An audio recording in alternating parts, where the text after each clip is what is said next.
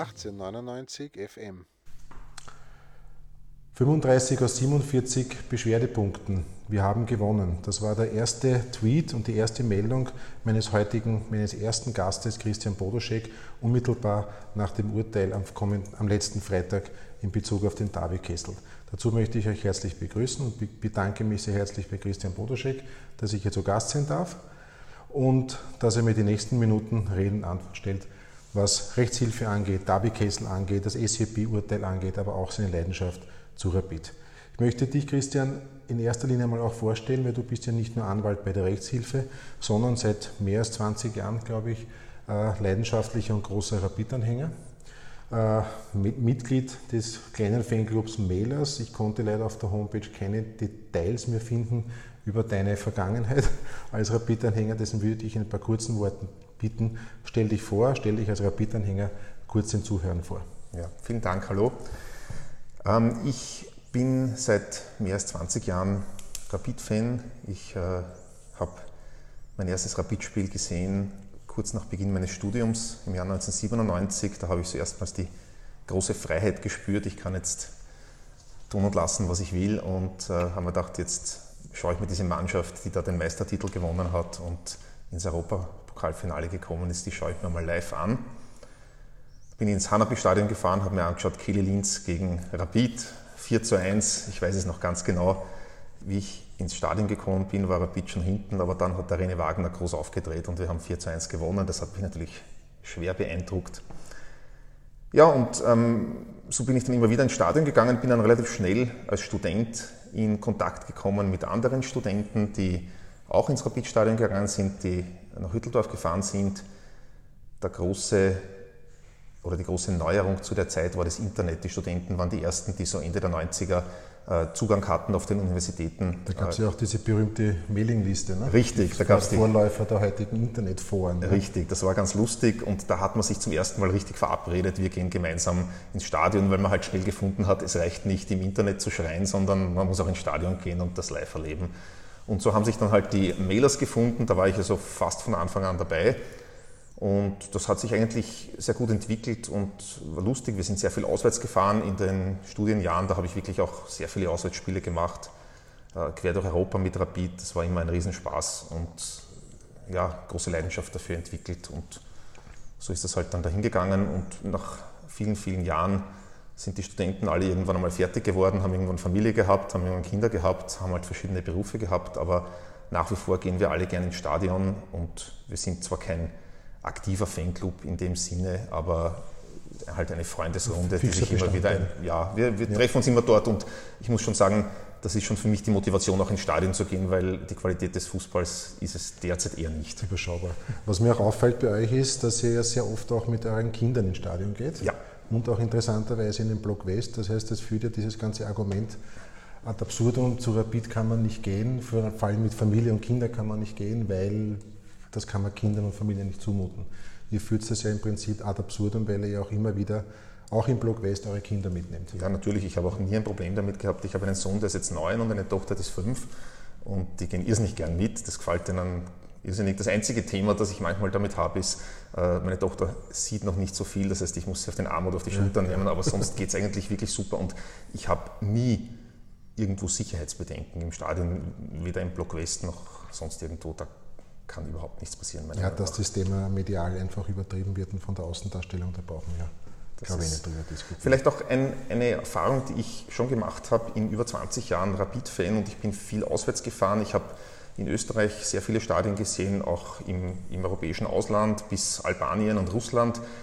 Es hat eigentlich nie für mich irgendeine Situation gegeben, wo ich mich bedroht gefühlt habe oder unsicher gefühlt habe. Wobei ich natürlich jetzt auch eher der Fan bin, der nicht, wenn ich schon sehe, irgendwo scheppert, ja, dann renne ich nicht genau dorthin, sondern gehe vielleicht 100 Meter auf die Seite. Ja, das ist so mein Zugang. Aber noch einmal, in über 20 Jahren eigentlich habe ich mich immer sicher gefühlt bei Rapid und bei jedem Spiel.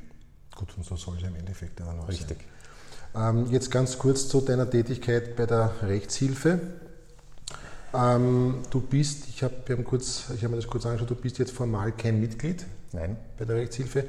Könntest du aber sein, bist du bewusst nicht. Richtig. Ja. Ähm, und noch kurz, wie bist du zur Rechtshilfe gekommen, respektive ist die Rechtshilfe auf dich zugekommen? Das Ganze hat sich eigentlich ergeben dadurch, dass äh, ich halt im, im Block West immer war in den letzten 20 Jahren und äh, vor vielen Jahren die ersten Fans zu mir gekommen sind und gemerkt haben, da ist ein Jurist, ein Anwalt, der kennt sich aus mit den Dingen, äh, dem zeigen wir mal Strafen, die wir bekommen haben, was kann ich da tun? Und dann sind die Diskussionen entstanden, das war noch vor Gründung der Rechtshilfe. Und dann habe ich halt in Einzelfällen halt immer Tipps gegeben und gesagt, da müsst ihr das Argument bringen, da müsst ihr das Rechtsmittel machen und haben halt uns so herangetastet an die Geschichte. Und ich habe natürlich immer wieder dieselben Protagonisten getroffen, äh, führende, führende Mitglieder aus bestimmten aktiven Fanclubs, die das versucht haben in die Hand zu nehmen, die das versucht haben ein bisschen zu organisieren. Und irgendwann hat man dann gesagt, äh, auch auf, auf Initiative des Domenico, der da sehr engagiert war, der gesagt hat, wir müssen das ein bisschen institutionalisieren. Ähm, organisieren ist dann vor vielen Jahren die Rechtshilfe gegründet worden. Und da habe ich dann von Anfang an gesagt, da stehe ich gerne zur Verfügung als Kooperationsanwalt und unterstütze hier. Und das hat sich eigentlich ganz toll entwickelt. Die Rechtshilfe ist ein, ein toller Verein, wo einige sehr gescheite, sehr gut organisierte Leute arbeiten, alle ehrenamtlich und das ringt mir wirklich Respekt ab. Und ich bin bewusst nicht, nicht Mitglied oder, oder ähm, äh, Aktivist oder Organ dort, weil ich das trennen will. Ich bin der Anwalt, ich, werde, ich bekomme Klienten vermittelt von der Rechtshilfe das mache ich eigentlich immer zu einem, ich sage es mal, sehr entgegenkommenden Honorar. Also es ist nicht so, dass ich das deshalb mache, weil ich dafür viel Geld verdiene, aber es macht mir auch Spaß und ich, ich mache es gerne. Okay. Dann noch die weitere Frage, gibt es, es gibt ja in, auch in Österreich ein paar und auch inter, im internationalen Vergleich ja auch einige ähnliche Vereine. In Deutschland zum Beispiel ist das ein sehr, ja. sehr großes Thema. Gibt es da Vernetzungen, gibt es da Treffen, tauscht man sich aus mit Erfahrungen? Ja, es ist eigentlich in Deutschland äh, sind diese Rechtshilfen schon viel weiter als in Österreich. Das hat sich über die Jahre entwickelt. Da sind auch größere Mitgliederzahlen. Also wenn man die, die Rot-Schwarze Hilfe bei Nürnberg zum Beispiel nimmt, die haben deutlich mehr Mitglieder als die Rechtshilfe Rapid, sind super organisiert, machen das recht lang. Natürlich haben die auch Probleme in anderen Dimensionen, weil es einfach viel mehr Leute haben, die unterwegs sind äh, zu den Auswärtsspielen.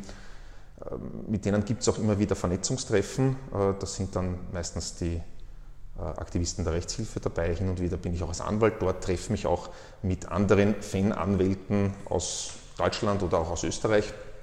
Und da tauscht man sich aus. Das, das ist schon sehr gut, weil man auch ein bisschen die Erfahrungen der Kollegen ähm, mitbekommt und auch wirklich ähm, hin und wieder Tipps hat, bis auch zu solchen Situationen, dass man dann weiß, okay, wenn jetzt ähm, Rapid irgendwo auswärts spielt, dann hat man dort auch einen direkten Ansprechpartner vor Ort und es ist ja oft auch ähm, gescheiter, wenn dann es Probleme mit der Polizei dort gibt oder mit einem Gericht dort gibt, dass man einen lokalen Anwalt dort genau, hat. Genau, ich weiß, bei Auswärtsspielen in Europa gibt es dann immer vorher eine Information über diverse Kanäle, dass es eine Telefonnummer gibt, genau. die einzuspeichern ist, sollte es Probleme geben, genau. dass man dort eine Kontaktperson hat. Ja. Also ich erinnere mich, Bilbao waren wir auswärts und da war dann vor Ort ein lokaler Anwalt, der einfach auch äh, mit der Polizei ein bisschen vermitteln konnte, einfach sagen konnte, pass auf, äh, auf die Situation so müsst ihr aufpassen, ja. hier läuft das mit der Polizei so und das finde ich super.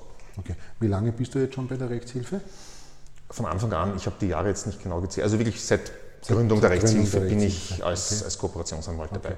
Und was würdest du, ich meine, du bist kein Mitglied jetzt ja. oder kein aktives Mitglied, aber was würdest du jetzt sagen, sind so die grundsätzlichen Ziele der Rechtshilfe, jetzt abgesehen jetzt vom juristischen? Mhm. Ist es auch teilweise auch Lobbyingarbeit, vielleicht Öffentlichkeitsarbeit, Natürlich, ja. um dem ganzen medialen Druck, den die Rapid-Anhänger teilweise ausgesetzt sind, entgegenzuwirken? Ja, natürlich ein, ein, ein großes Stück Öffentlichkeitsarbeit, das hat man jetzt auch im Zusammenhang mit den mit dem Darby-Kessel gesehen, ja, dass also hier die, die Öffentlichkeitsarbeit der Rechtshilfe in den Medien wahrgenommen wird. Ähm, sehr stark natürlich auch äh, politisches Lobbying, da, ich sage nur bestimmte Themen, Kennzeichnungspflicht für Polizisten zum Beispiel, seit Jahren ein Thema, das auf der Agenda ist, nicht nur bei der Rechtshilfe Rapid, sondern auch in Deutschland bei den Rechtshilfen. Ähm, immer wieder dann auch ähm, Informationskampagnen, und letztlich auch, und das ist sehr wichtig, die Aufklärung der Fans darüber, wie sie sich gescheiterweise gegenüber der Polizei verhalten. Und äh, das Feedback, das wir davon bekommen, ähm, ist auch ein gutes, glaube ich. Ich sage immer, der kluge Polizist ist froh, dass es die Rechtshilfe gibt, denn die Rechtshilfe kann den Fans oftmals viel besser vermitteln, was jetzt gescheit ist, als der Polizist. Der Polizist ist der Außenstehende, der Polizist ist der, wo viele Fans vielleicht sagen, dem vertraue ich nicht. Ja? Aber wenn die eigenen Leute kommen und sagen, bitte überlegt euch das jetzt gut, ob eine Konfrontation sinnvoll ist, ja? Ähm, dann kann das halt von der Rechtshilfe sehr gut Die Akzeptanz auch eine andere, weil die Leute vielleicht aus der eigenen Fanszene oder der eigenen Fankurve kommen und man ja. kennt sie seit Jahren. Ja. Ist die Akzeptanz vielleicht auch eine andere. Ja. Weil mit der Polizei spricht man, kommuniziert man eher auf den notwendigsten ja. Pfad. Ne? Ja. Es gab eine, in dem Zusammenhang kann ich vielleicht eine kleine Anekdote dazu erzählen. Der, Im im Darby-Kessel-Prozess gab es die Aussage ähm, von insgesamt drei szenekundigen Beamten, die als Zeugen ausgesagt mhm. haben, die unserer Meinung nach ähm, durchaus ehrliche und authentische Aussagen gemacht haben. Also das muss man auch würdigen in dem Zusammenhang. Und da hat unter anderem der, der Christian Doneis ausgesagt, den viele als langjährigen szenekundigen Beamten kennen. Und da ging es um diese Szene nach der Anhaltung, wo ähm, an der Spitze des Fanzuges also angehalten wurde und unter anderem der Christian Doneis dann mit den Fans, mit den Kapos dort gesprochen hat und gesagt hat, okay, es ist jetzt diese Anhaltung, diese Identitätsfeststellung. Und da hat er dann gefragt äh, durch den, durch den Richter, was denn da passiert sei. Jetzt hat er gesagt, ja, also ich habe, ich habe Ihnen das mitgeteilt. Sie waren natürlich nicht erfreut, weil Ihnen war klar, dass Sie das Spiel vielleicht jetzt nicht sehen oder wahrscheinlich nicht sehen. Das hat natürlich für Unmut gesorgt. Aber ich bin davon ausgegangen, dass Sie das über sich ergehen lassen und dann nach Hause gehen. Und das habe ich meinen Kollegen auch so gesagt. Und so war es dann auch. So hat es der Donis ausgesagt. Und der Richter war ganz verwundert und hat gesagt, aha, und wieso haben Sie das geglaubt, dass das so sein wird? Und daraufhin sagt er, ja, diese aktive Szene, die hat sich da vor mehreren Jahren so eine Rechtshilfe zugelegt. Und da haben sie jetzt gelernt, dass äh, wenn die Polizei dann wirklich eine solche Amtshandlung macht, dann müssen sie sich halbwegs benehmen, müssen sich dem fügen. Ja? Und wenn sie sich dann ungerecht behandelt fühlen, dann machen sie nachher Beschwerden. Und der Richter war zuerst verärgert, weil er gesagt hat, na, deshalb sitzen wir jetzt da. Hab ich, und habe mich dann zu ihm umgedreht und habe gesagt, ja, aber genauso ist es richtig, weil so steht es im Gesetz. Ja. Ähm, da war er dann plötzlich ganz positiv überrascht und gesagt, ja, das stimmt eigentlich. Und genau dieses, diese Aussage hat eigentlich für mich eine gewisse Bedeutung gehabt, weil äh, man daran sieht, was die Rechtshilfe bewirken kann, diese Konfrontation. Ja, ich sage mal, diese die unbedingte Konfrontation zwischen Polizei und Fans, wenn sie nicht irgendwann stoppt, die Polizei sitzt am längeren Ast, die Polizei hat die Gewalt, die Polizei knüppelt es im Notfall nieder ja, und am Ende verlieren die Fans. Ja. Ich kann eine körperliche Konfrontation mit 500 äh, bewaffneten Polizisten als Fußballfans nicht gewinnen. Ja. Das führt in den Abgrund, glaube ich. Und das ist der einzige Weg, wie ich mich wehren kann, ohne dass es, ich sage mal, Verletzte und viele Verurteilungen mhm. gibt. Insofern glaube ich, ist das was wert. Gut, dann sind wir eigentlich eh gleich beim ersten großen Thema, das Thema Darby-Kessel. Ähm, ich gehe jetzt einmal davon aus, dass der Wissensstand bei den meisten jetzt, was die Basics angeht, vorhanden ist. Kurz zusammengefasst, 26.12.2018, Derby gegen die Austria. Äh, es gab den obligatorischen Corteo, ähm, beginnend von Hütteldorf über Karlsplatz und Räumannplatz und dann Laerbergstraße zum Stadion. Mhm. Also war der geplante mhm. Weg. Nach der Brücke gab es dann äh, diese Anhaltung, weil die Polizei ähm, unrechtmäßige Tätigkeiten festgestellt hat. Also ja. abgesehen von Pyrotechnik gab es den Verdacht, dass Gegenstände auf die Autobahn geworfen wurden. Ja. Ähm, danach gab es diese Identitätsfeststellungen, die über sieben Stunden gedauert haben und genau da, glaube ich, habt ihr dann eingehakt, ja. wenn ich das jetzt richtig sehe. Das heißt, es war eigentlich schon am Tag danach klar, also in den Tagen danach klar, dass da juristisch noch was kommen wird. Absolut. Ja. Ähm, es haben sich dann im Laufe der nächsten, der nächsten Tage und also nach den Ereignissen 28 Beschwerdeführer gemeldet. Jetzt meine ganz naive Frage, bei von 1300 kommt mir jetzt 28 relativ wenig vor. Ich, ich kann mich noch gut erinnern an die, wir hatten eine Infoveranstaltung ähm, im im Weststadion, in diesem großen genau. Versammlungsbereich. Ja. Da waren, ich glaube, 300, 400 Leute ungefähr da. Und ich habe erklärt, was so eine Maßnahmenbeschwerde bedeutet und habe wirklich eindringlich die Leute gebeten, sich gut zu überlegen, ob sie das tun wollen. Weil sozusagen in der ersten Euphorie zu sagen, na da beschwere ich mich und dann schicke ich irgendwas hin und dann wird das erledigt. Es ist nicht so leicht. Ja.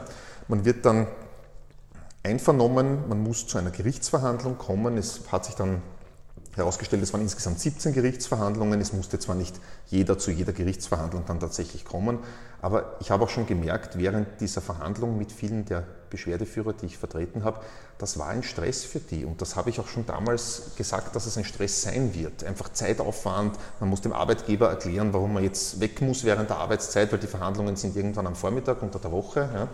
Und dann muss man Aussagen vor einem Polizeijuristen. Der Polizeijurist stellt dann vielleicht unangenehme Fragen und versucht einem quasi das Wort im Munde umzudrehen. Das sind wirklich Dinge, die belastend sind und wir hatten auch wirklich ähm, ein, zwei Fälle, wo dann die Leute noch im letzten Moment abgesprungen sind und gesagt haben, ich will das nicht. Also ich habe den Leuten wirklich gesagt, bitte überlegt euch das gut, ob ihr das wollt, ja, weil es ist anstrengend, es ist auch ein Kostenrisiko. Die Rechtshilfe hat da zwar natürlich unterstützt, soweit sie konnte, ja, aber das ist wirklich etwas, das muss man sich gut überlegen. Und mich hat es nicht gewundert, dass sich von den 1300 dann nur ein kleiner Bruchteil schließlich entschlossen hat, das zu tun. Kann auch sein, dass vielleicht der eine oder andere Angst hat vor beruflichen Konsequenzen, natürlich, dass der natürlich. Arbeitgeber sagt, na, was geht ja damit? Den Hooligan wollen ja, wir nicht mehr. Ne? Ja, natürlich. natürlich ja. Gut, wie ist es dann weitergegangen? Ich habe zum Beispiel, ähm, es gab immer so, teilweise wurde der Prozess ja live mitgetickert, äh, ein Vorwurf, der immer wieder gekommen ist von Seiten der Anklage, wenn man das so sagen darf. Ich kenne ja die Gerichtsverhandlungen nur aus ja. Fernsehserien. Der Anklage heißt teilweise, naja, man ist ja selber schuld, wenn man da mitgeht was speziell Fälle betroffen hat, wenn es Frauen, Jugendliche ja. oder Minderjährige war. Das finde ich jetzt schon etwas bedenklich, weil in einem freien Land kann ich ja mitgehen, wohin ich will, ja. mit wem ja. ich will. Es kam vor allem äh, von den Polizeijuristen kamen immer wieder diese Fragen, ähm, na, was gehen Sie denn da überhaupt mit bei so einem Corteo? Ja, und äh, auch die führenden Polizisten, die das Einsatzleiter ausgesagt haben, haben in ihren Aussagen immer wieder gesagt, naja, äh, sie verstehen das überhaupt nicht, dass da so Frauen und Kinder mitgehen, äh, weil sie wollten auch dieses Bild vermitteln dem Richter, dass da quasi nur der, der wütende Mob an lauter jungen Burschen ist. Ja, und man hat einfach, ähm, es hat ihnen offenbar nicht gepasst, dass es da auch ganz viele Leute drinnen gibt, die vielleicht nicht in dieses Schema hineinpassen, das man sich so gemeinhin vorstellt. Ähm, Natürlich ist das gefährlich, weil ich meine, wenn ich den, wenn ich den Leuten signalisiere, ähm, es nicht mit bei sowas und seid ihr mitgefangen, sonst saust quasi die Gesetzesfaust auch auf euch hinunter, wenn da irgendwas passiert, dann vermittelt es auch im Hinblick auf Demonstrationen zum Beispiel das Bild. Überlegt euch gut, ob ihr mit euren Kindern auf eine Demo gehen wollt, weil äh, vielleicht findet die Regierung schicklicher, dass da nur lauter Berufsdemonstranten, wie man sie immer so im Jargon nennt, ja, mitgehen. Das ist natürlich auch für einen, einen Regierungschef, der jetzt da unten am Ballhausplatz 300 äh, Berufsdemonstranten unter Anführungszeichen sieht, ja, der sagt dann auch leichter, dann schaut sich die, die Berufsdemonstranten an und lacht darüber. Ja? Während wenn da unten 10.000 Leute stehen und auch wirklich die, Familien mit ihren Kindern, ältere Leute, dann ist es für den schon schwerer zu schlucken. Ja, das ist natürlich etwas anderes. Natürlich äh, sagt ein Politiker gern, ähm, das sind nur Extremisten, das sind lauter äh, Radaubrüder, die da durch die Straßen ziehen. Hast du das Gefühl, dass diese Argumentation irgendwie angekommen ist, dass die eingeflossen ist in der Richter hat, Der Richter hat das sehr zurückgewiesen, dass er, äh, dieser, äh, dass er dieser Argumentation folgt und äh, ich habe es aus dem Urteil jetzt bislang nicht wirklich herausgelesen. Ja, aber ja, ich, ich hoffe, es ist angekommen oder man denkt darüber zumindest nach.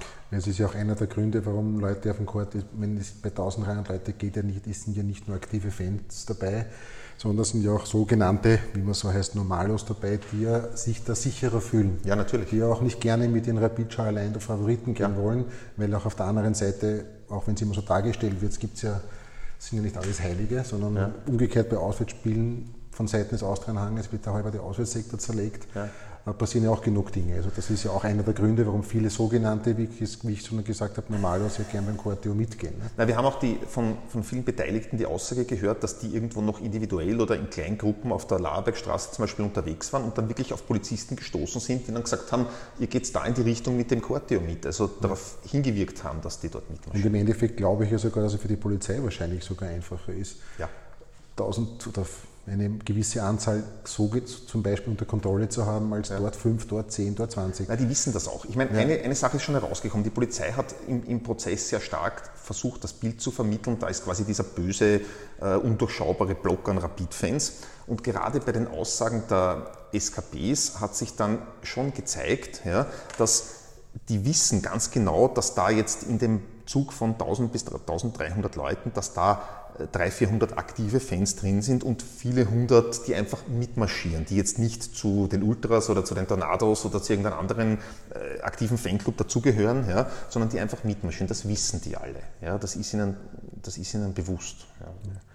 Ja. Ähm, auch habe ich den Bericht, habe ich diese ganzen äh, Live-Twitter-Meldungen auch verfolgt, dass es immer wieder, die Polizei hat Funkmeldungen zitiert. Ja dass sie bedroht werden, dass die, der Mob die Straße ähm, okkupieren will und für sich haben will. Aber interessanterweise wurden diese Protokolle alle gelöscht und, ja. glaube ich, nicht im Verfahren, ähm, also ich glaube, ihr habt keinerlei Möglichkeit gehabt, diese Protokolle abzuhören. Nein, das war ein Riesenproblem und natürlich ist es für mich völlig unverständlich. Jetzt das, Entschuldigung, das heißt, man kämpft da eigentlich nicht ganz mit gleichen natürlich, Waffen. Ne? Ja, es war ein, das, der, der Prozess in einem solchen, ähm, einer solchen Maßnahmenbeschwerde ist immer ein, ein Kampf mit Gegenwind, sage ich einmal. Ja. Man hat dort einen Polizeijuristen sitzen, der tagtäglich oder sehr regelmäßig, sage ich mal, bei diesem Richter sitzt und mit dem solche Sachen verhandelt. Weil halt immer, wenn es so eine Maßnahmenbeschwerde gibt, ja, das gibt es auch in vielen anderen Fällen, dann sitzt halt immer der Polizeijurist für die Landespolizeidirektion Wien dort drinnen,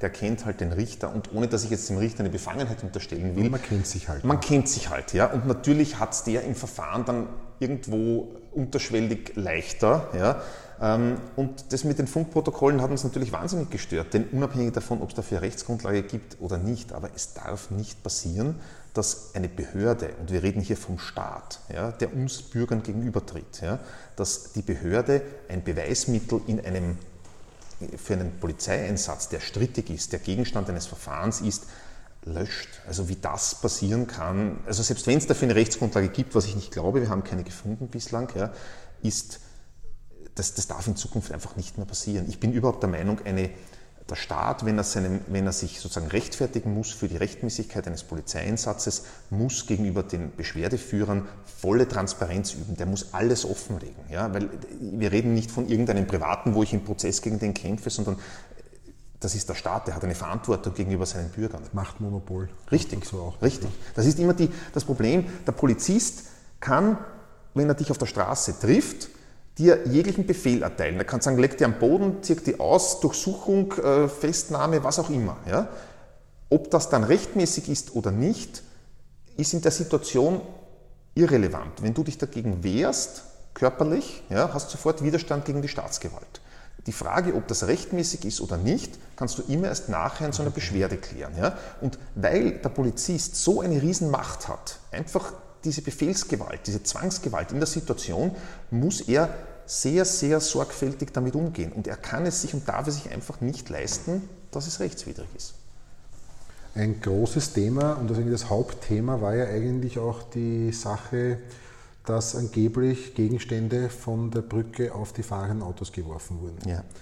Äh, es stand, glaube ich, in den Urteilen, also Schneebälle, muss man ganz ehrlich sagen, glaube ich, das ist sieht evident, das sieht man, ja. ist jetzt auch überschaubar intelligent. Auf ein 80, 90 km/h fahrendes Auto zu werfen, muss man auch fairerweise dazu sagen. Ähm, allerdings kursieren ja bis heute in den Medien und sogar teilweise in seriösen Medien immer noch, dass es zusätzlich zu den Schneebällen ja auch pyrotechnische Gegenstände und Bierdosen ja. gegeben hat. Gibt es dafür irgendwelche stichhaltigen Nein. Beweise? Hinweise. Es gibt angeblich Gerüchte, dass es Bierdosen auf der Südosttangente, äh, dass man welche gefunden hat. Gut. Die wurden dort gefunden. Die, die Leute schmeißen darüber, wie die dorthin gekommen ja. sind, gibt es unterschiedliche Darstellungen. Ja. kann ich nicht beweisen, wie die dorthin gekommen Weil sind. Daher Bierdosen schmeißen ja auch Leute aus dem fahrenden Auto. Das Natürlich, ja auch. Das kann auch passieren. Ja. Ähm, entscheidende Punkt ist, die Polizei hat das Ganze aufgehängt auf dieser fürchterlich klingenden Nachricht, eine brennende Fackel ist auf die Tangente geflogen, wo jeder die Hände über den Kopf zusammenschlägt und sagt, um Gottes Willen, das ist ja fürchterlich. Ja? Ähm, ich habe ganz große Zweifel, dass das wirklich passiert ist. Erstens, da waren überall Videokameras. Wir alle wissen, wenn eine Fackel geflogen wäre, man hätte sie hell erleuchtet gesehen. Jede Kamera hätte sofort drauf gezoomt, ja, selbst wenn die Kamera nicht gerade das im Bild gehabt hätte und es wäre dann auf der Tangente gelegen, hätte er weiter gebrannt dort unten und geraucht und nichts von dem hat man gesehen. Kein Polizist kann sich erinnern, das selbst gesehen zu haben. Das Einzige, was ein, zwei ausgesagt haben, man hat es über Funk berichtet. Wer das gesehen hat, kann nicht einmal die Polizei mehr sagen. Da schließt sich wieder der Kreis mit dem Funkprotokoll. So ist es. Ja. Also für mich ist das höchst dubios und es hat mir schon, äh, ich sage mal, zu Kiefeln gegeben, dass der Richter das nicht ausgeschlossen hat. Er hat gemeint, naja, das ist ja durchaus wahrscheinlich, das hätte ja schon sein können, weil man hatte immerhin auf der Tangente was gefunden. Ja. Also ist, ist für mich sehr fragwürdig, diese Beweiswürdigung. Aber gut, das ist die Entscheidung des Richters gewesen und in Österreich gibt es halt die freie Beweiswürdigung. Das heißt, der Richter kann, äh, es gibt keine Beweisregeln, das heißt, der Richter kann, kann die Beweise so würdigen, wie er es für plausibel hält. Das ist leider so. Ähm, du hast, wie gesagt, gesagt, 35 aus 47 Beschwerdepunkten wurden gewonnen, wenn man das so in Fußballersprache sagen darf.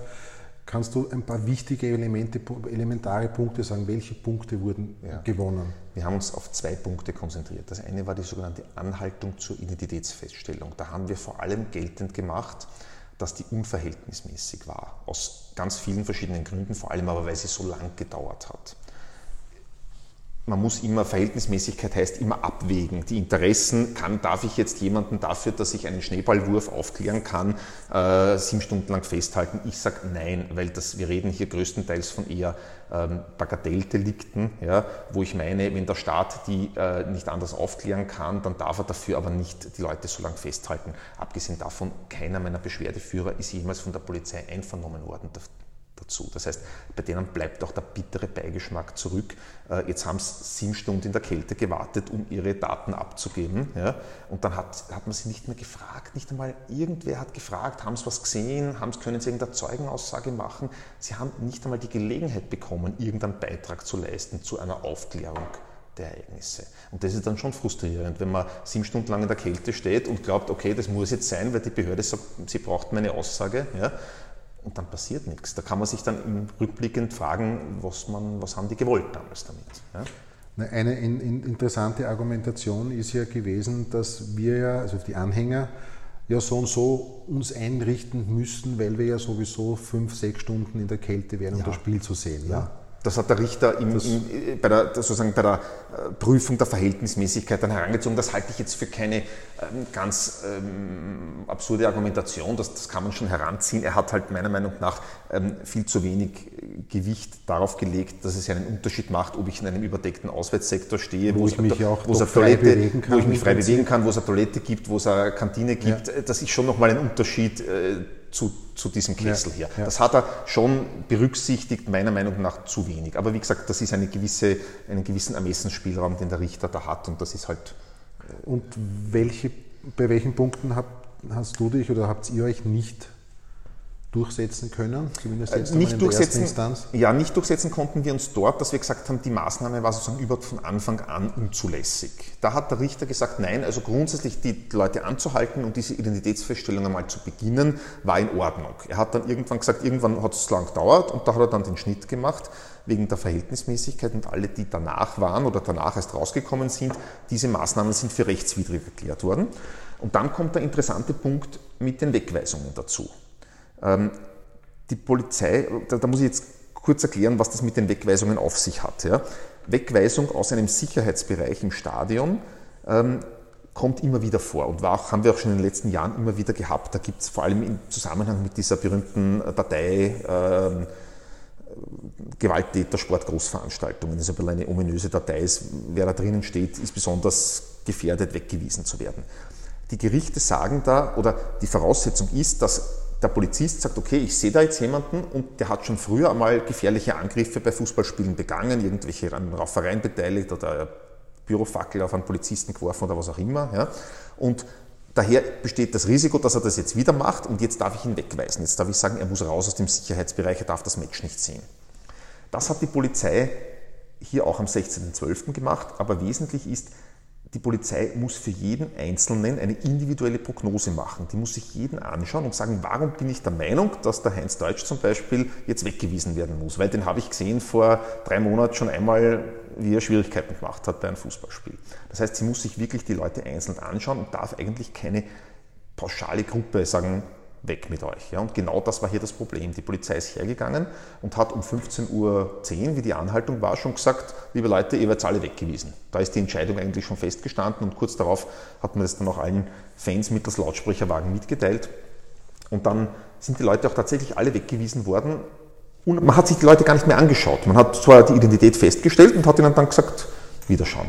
Und das ist rechtswidrig, da hat sogar der Richter dann zum Polizeijuristen gesagt, also sinngemäß, da habt ihr euch aber auch nichts überlegt dabei. Das, ist, das hat die Polizei wirklich durchgehend verloren.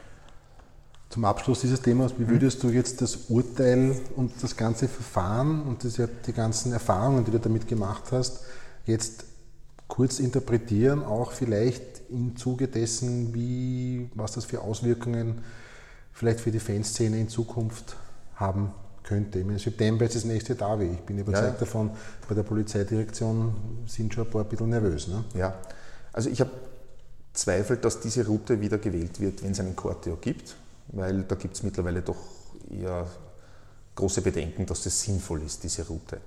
Ähm, der Polizei wurde natürlich signalisiert durch dieses Urteil, ja, ja, also wenn, wenn was Orges passiert, was ihr glaubt, dass Org ist, dann dürft ihr wieder die Leute festhalten, ihr müsst nur ein bisschen schneller sein und ein bisschen besser organisiert sein. Das ist grob gesprochen für die Polizei ähm, das Ergebnis und äh, ihr dürft auch niemanden mehr so pauschal wegweisen. Also man, hat, man setzt ihnen gewisse Schranken, hat aber sehr wohl der Polizei das Signal gegeben, ja, im Prinzip könnte in Ordnung sein. Ja? Und natürlich ist es ein Einzelfall, das hat auch der Richter immer wieder betont, das ist eine Einzelfallentscheidung und jeder andere Fall kann wieder anders zu beurteilen sein, aber das, das kann das kann jetzt schon wieder passieren grundsätzlich. Ich habe keine Ahnung, wie dann in Zukunft so ein Anmarsch zum Stadion dann ausschauen wird. Die Polizei hat immer wieder gesagt, oder viele Polizisten in Aussagen haben immer wieder gesagt, es ist ihr durchaus recht, wenn die Fans so gesammelt anmarschieren, weil wenn sie so versprenkelt in mehreren Gruppen gehen, dann führt das eher zu einem größeren Stress äh, in der Einsatzleitung.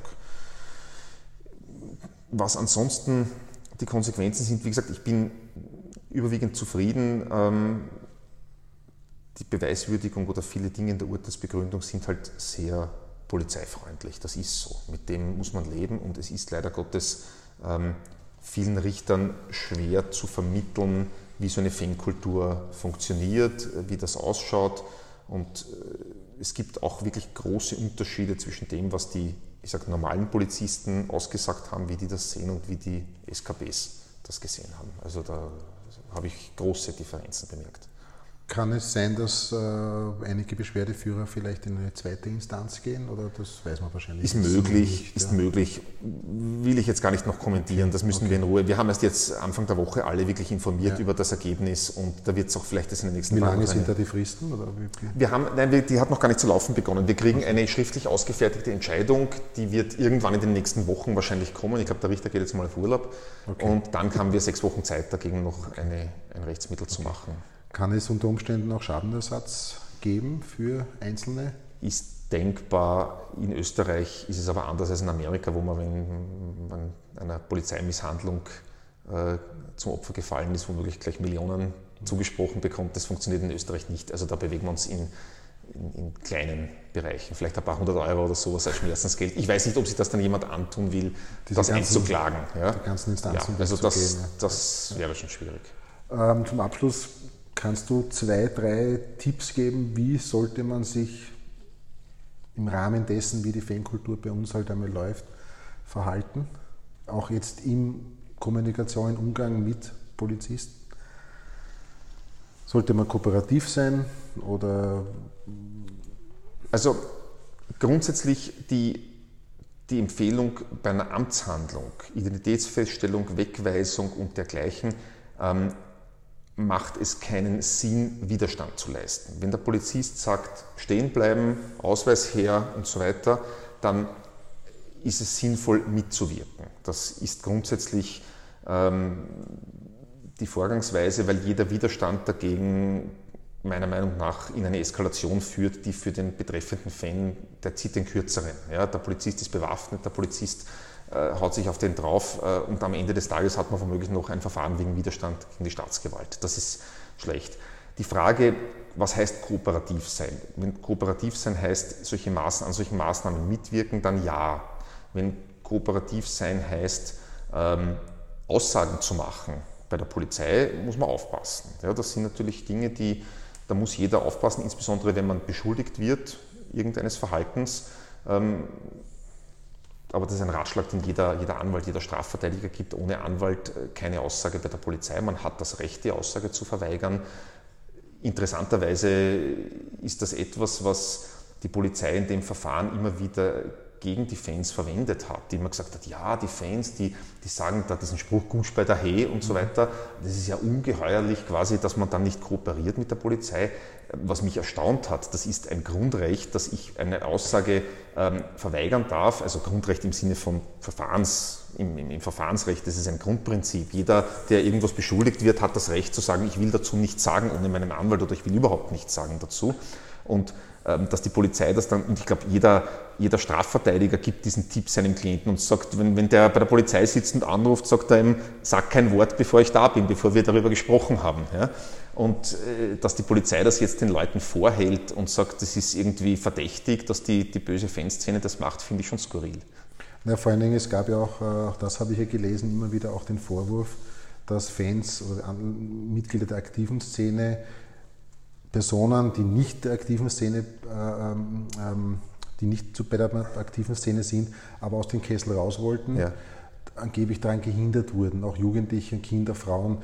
Äh, ich, das, das, hat sich eher, das hat sich eher zerbröselt, also diese, diese also ich kenne die Protagonisten ja. und, und das sind wahrscheinlich einige keine Friedensengel, ja. aber dass die zu eigenen Rapid-Anhängern äh, sagen, die dürft ihr nicht raus, weil wir sind da jetzt. Äh, das, also das, das kann ich mir so nein, also das hat sich auch nicht vorstellen. Das, das war auch, glaube ich, ja. nichts, was der Richter sich irgendwo von, von dem er sich hat beeindrucken lassen. Ich glaube auch nicht, dass der Polizei dieser Beweis gelungen ist. Da hat es immer wieder diese Versuche gegeben, das zu konstruieren, aber da gibt es genug Aussagen, die das anders sehen und ja, also das. Also ich kenne eher Aussagen, die eher das Gegenteil, dass der Zusammenhalt sehr ja. massiv war, ja. dass man sich gegenseitig geholfen hat. Richtig. Und, und dass es vielleicht sogar das ein Punkt war, der die Polizei oder die Behörde vielleicht gestört hat, dass der Zusammenhalt so massiv war. Man hat versucht, vielleicht einen Keil reinzutreiben ja. zwischen aktiv, nicht aktiv, aber das ist irgendwie nicht gelungen, Nein. weil wie gesagt, das sind alles teilweise keine Friedensengel, aber der Zusammenhalt in, dem, in der Kurve im Block, das ist bei Auswärtsspielen genauso, das ist übergreifend. Also nicht nur aktive Fans werden geschützt, sondern auch alle, die irgendwie zu Rapid dazugehören. Ja. Nein, man hat das schon gesehen in den Unterlagen und in den Stellungnahmen der Polizei. Ähm, die haben da wirklich versucht, vieles hochzuspielen und es waren schon Dinge dabei, die bei mir unter, ich sage mal, Räubergeschichten fallen. Ja. Wo, ja. Gut, ein zweites Thema und das, da hast du sehr euphorisch ähm, berichtet. Du hast vom Verfassungsgericht, also du, ihr, nehme ich an, es ist ein Team gewesen, ja. ähm, habt vom Verfassungsgericht vor dem Verfassungsgerichtshof Recht bekommen im Falle des Doppelhalter des Transparenz ACRB. Du hast das verglichen mit einem Grand Slam Sieg beim Tennis. Kannst du das, den Vergleich und ja. vor allen Dingen das Urteil kurz erläutern? Also es gibt, für einen Anwalt ist ein solcher Sieg beim Verfassungsgerichtshof deshalb etwas Besonderes, weil es gibt ganz, ganz viele, die zum Verfassungsgerichtshof ziehen und Beschwerden machen und meinen, sie seien in einem Grundrecht verletzt worden ähm, und abblitzen damit. Die, die, der Prozentsatz an Beschwerden, an Grundrechtsbeschwerden, der erfolgreich durchgeht, ist, glaube ich, sehr gering und daher ist es umso erfreulicher, wenn man sich einmal wirklich mit so etwas durchsetzt. Ähm, dieses Thema SCB beschäftigt uns seit vielen, vielen Jahren und wir haben unzählige Verfahren ähm, geführt, wo wir uns bei ganz vielen Richtern anhören haben müssen, was das nicht für eine lächerliche Argumentation ist, weil, Zitat, natürlich ist SCP eine Anstandsverletzung, wie kann man nur daran zweifeln? Und wir haben halt über die Jahre unsere Argumente verfeinert, haben uns dann auch an der deutschen Rechtsprechung, Deutsch, Deutsches Bundesverfassungsgericht ähm, orientiert und haben es dann letztlich jetzt mit diesen zwei Beschwerden geschafft, dass zu durchbrechen. Diese, das war wirklich wie eine, eine Wand, die da vor uns gestanden ist. Wir sind jedes Mal angerannt an dieser Wand juristisch. Und da muss ich auch wirklich sagen, ähm, das ist einerseits eine Geschichte, die ich begonnen habe, sozusagen durchzukämpfen und ähm, begonnen habe, die Argumente zu entwickeln und viele solche Dinge ähm, versucht habe auszukämpfen, aber es haben mir dann ganz viele Leute dabei geholfen und ein wirklich wesentlicher Verdienst dabei hat eine Konzipientin von mir, die Tamara Freudemann, die wirklich in Sachen Grundrechte, Menschenrechte extrem gut ist, die diese Beschwerde geschrieben hat, zu 95 Prozent. Ich habe dann noch ein bisschen drüber gearbeitet. Der Daniel Enekel, Professor an der Uni Wien für Staats- und Verfassungsrecht, ein großer Grün-Weißer, der immer im Stadion ist, hat uns auch wirklich sehr geholfen mit seinen Tipps und mit seinen Anmerkungen dazu.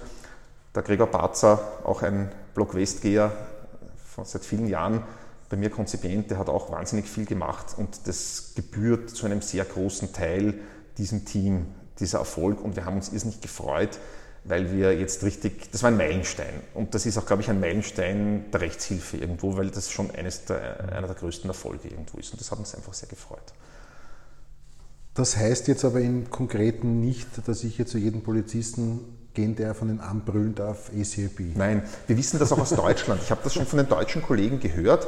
Äh, der, der Kollege Hüttel aus, aus Hannover, der viel, viel für Hannover 96 macht, war in, in, am 13.12.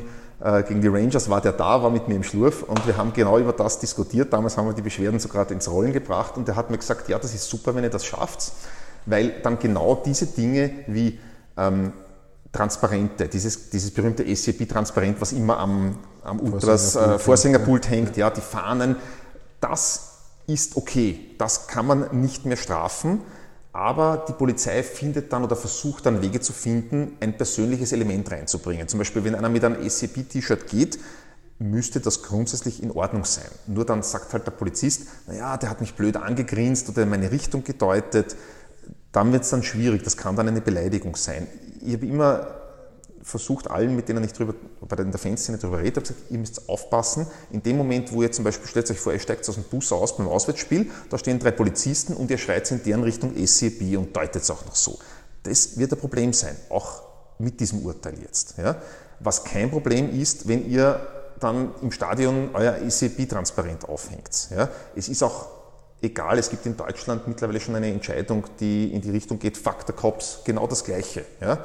Und es gibt in Amerika, in Kanada gibt es solche Entscheidungen mit ähnlichen Wortlauten, die also äh, das alles für zulässig erachten, solange man nicht sich bezieht auf eine bestimmte Gruppe an Polizisten, sondern das sozusagen so allgemein hält. Okay. Kommen wir dann ganz langsam zum Schluss. Ja. Ähm, ganz kurze Frage, gibt es bezüglich Pyro aktueller Status im Stadion, gibt es da irgendwie jetzt Neues bezüglich der neuen Saison? Oder ist das im Prinzip so wie, hat sich da durch den Regierungswechsel jetzt irgendwas geändert oder ist da irgendwas in Anbahnung? Ich glaube, die, die ähm, Diskussion ist ein bisschen eingeschlafen. Ich äh, habe jetzt nichts nicht mehr, aufwecken, wollen wir es nicht aufwecken. Ich glaube, es gibt nach wie vor die Chance auf Ausnahmegenehmigungen. Das Lustige war in der Diskussion, ähm, ich glaube, irgendein Vertreter des Innenministeriums hat gesagt, na ja, das kann ja nicht bei jedem Spiel sein, weil eine Ausnahmegenehmigung muss ja eine Ausnahme sein. Äh, diese Argumentation ist bei allem Respekt ein ziemlicher Blödsinn, weil eine Ausnahme heißt ja nicht nur ähm, in zeitlicher Hinsicht, dass ich das jetzt nur einmal im Jahr oder zu einem ganz großen Spiel genehmigen darf, sondern eine Ausnahme kann ja auch heißen, ähm, nur in einem bestimmten Bereich des Stadions, so wie es ja auch stattfindet, dass man sagt, okay, äh, normalerweise dürft ihr auf der Tribüne keine Pyrotechnik zünden, aber Ausnahme in der ersten Reihe, dort wo bestimmte Schutzvorrichtungen sind, dort dürft ihr. Das kann ja nach dem Begriff auch eine Ausnahme sein. Also ich fände es schon gut, wenn diese Ausnahmegenehmigungen Bestand haben. Ja. ja. Ähm, eine Frage, die mich auch interessiert, gibt es ähm, Anfragen an die Rechtshilfe Rapid, beziehungsweise weißt du das, von Nicht-Rapid-Anhängern? Ich glaube mich zu erinnern, dass es das schon gegeben hat, weiß aber jetzt nichts Konkretes dazu. Also ich kann mich nicht an konkrete. Glaubst du, wie würde jetzt die Rechtshilfe reagieren, wenn jetzt angenommen, ich sage jetzt einmal irgendwas, ein Admira-Anhänger auf die Rechtshilfe zukommen würde, weil der sich irgendwie von der Polizei schlecht behandelt gefühlt hat bei einem Auswärtsspiel? Also ich glaube, ähm, der, äh, es gibt ja den Vereinszweck äh, der Rechtshilfe und ich glaube, da wird auf Rapid-Fans abgestellt. Ich müsste es nochmal durchlesen, wie es tatsächlich ja, glaub, ist. Ja, ich glaube, da steht drinnen. drinnen ja. ja. Also es wäre nicht unbedingt vom Vereinszweck gedeckt. Wenn das jetzt ein interessanter Fall ist, wo die Rechtshilfe sagt, okay, das betrifft uns auch oder das ist irgendwo etwas, was wir uns anschauen sollten, kann ich mir schon vorstellen, dass in welcher Form auch immer eine gewisse Unterstützung geleistet wird. Ich meine, man muss vielleicht ganz allgemein noch zu den Rechtshilfen in Österreich das, was bei der Rechtshilfe Rapid ist, ist einzigartig. Ja, das ist von der Dimension her, gibt es das nicht ansatzweise irgendwo. Es gibt, wir kennen das aus den Vernetzungstreffen, Sturm, äh, Wacker Innsbruck, Austria Salzburg teilweise, Vorsteier, Blaues Linz, die haben gewisse Strukturen in die Richtung viel kleiner als bei der Rechtshilfe, aber da gibt es immer wieder Ansprechpartner. Äh, bei Red Bull oder bei der Austria kenne ich sowas nicht. Die haben sowas nicht. Entweder haben sie die Probleme nicht oder es kümmert sich dort keiner darum. Ja, okay. Ähm, Abschlussfrage, deine Kanzlei, wie steht die zu dem Ganzen? Weil das ist ja schon sehr zeitintensiv. Ja. Vor allem die letzten Wochen, Monate waren ja, waren ja schon sehr, sehr, sehr zeitintensiv. Wie steht da deine Kanzlei dazu? Ähm, meine Kanzlei steht hinter mir und das weiß ich sehr zu schätzen. Äh, ich mache das jetzt seit vielen Jahren. Ich mache an sich in der Kanzlei sonst was ganz was anderes. Ich bin ja. Insolvenzrechtler, ich, mach, genau. bin Masseverwalter, ich ja. betreue Unternehmen. Äh, damit verdiene ich das Geld. Das geht ganz gut, damit bin ich, glaube ich, recht erfolgreich und daher lässt mich die Kanzlei solche Hobbys auch immer wieder haben. Es gibt auch andere Partner in der Kanzlei, die hin und wieder solche Hobbys ausüben okay, dürfen. Also deine eigentlichen Klienten, dein Broterwerb leidet nicht darunter? Nein. Okay, gut. So, dann zum Schluss noch möchte ich dir einen Wordrap, vier ja. Begriffe Gerechtigkeit. Ist eine super Sache, aber ich als Anwalt bin dafür nicht zuständig. Ich bin nur für meinen Klienten zuständig. Das Image von Rapid-Fans? Leider viel zu schlecht. Rapid wird in Kürze Meister, weil? Ich mir es wünsche. Okay. Und Didi Kübauer ist? Ein großer Rapidler, ein leibender Kerl und ich bin froh, dass wir einen Trainer haben. Okay. Gut, damit sage ich Danke. Ich sage Danke. Äh, für die, ich hoffe, interessanten Einführungen und, und Analysen über den Prozess. Ich möchte zum Schluss noch darauf hinweisen, dass es ganz, ganz wichtig ist, die Rechtshilfe zu unterstützen. Dies kann man ganz einfach tun, direkt auf der Homepage www.rechtshilfe-rapid.at oder am Rechtshilfestand bei jedem Heimspiel des SK Rapid. Damit sage ich Danke, wünsche allen eine schöne Zeit und auf Wiedersehen.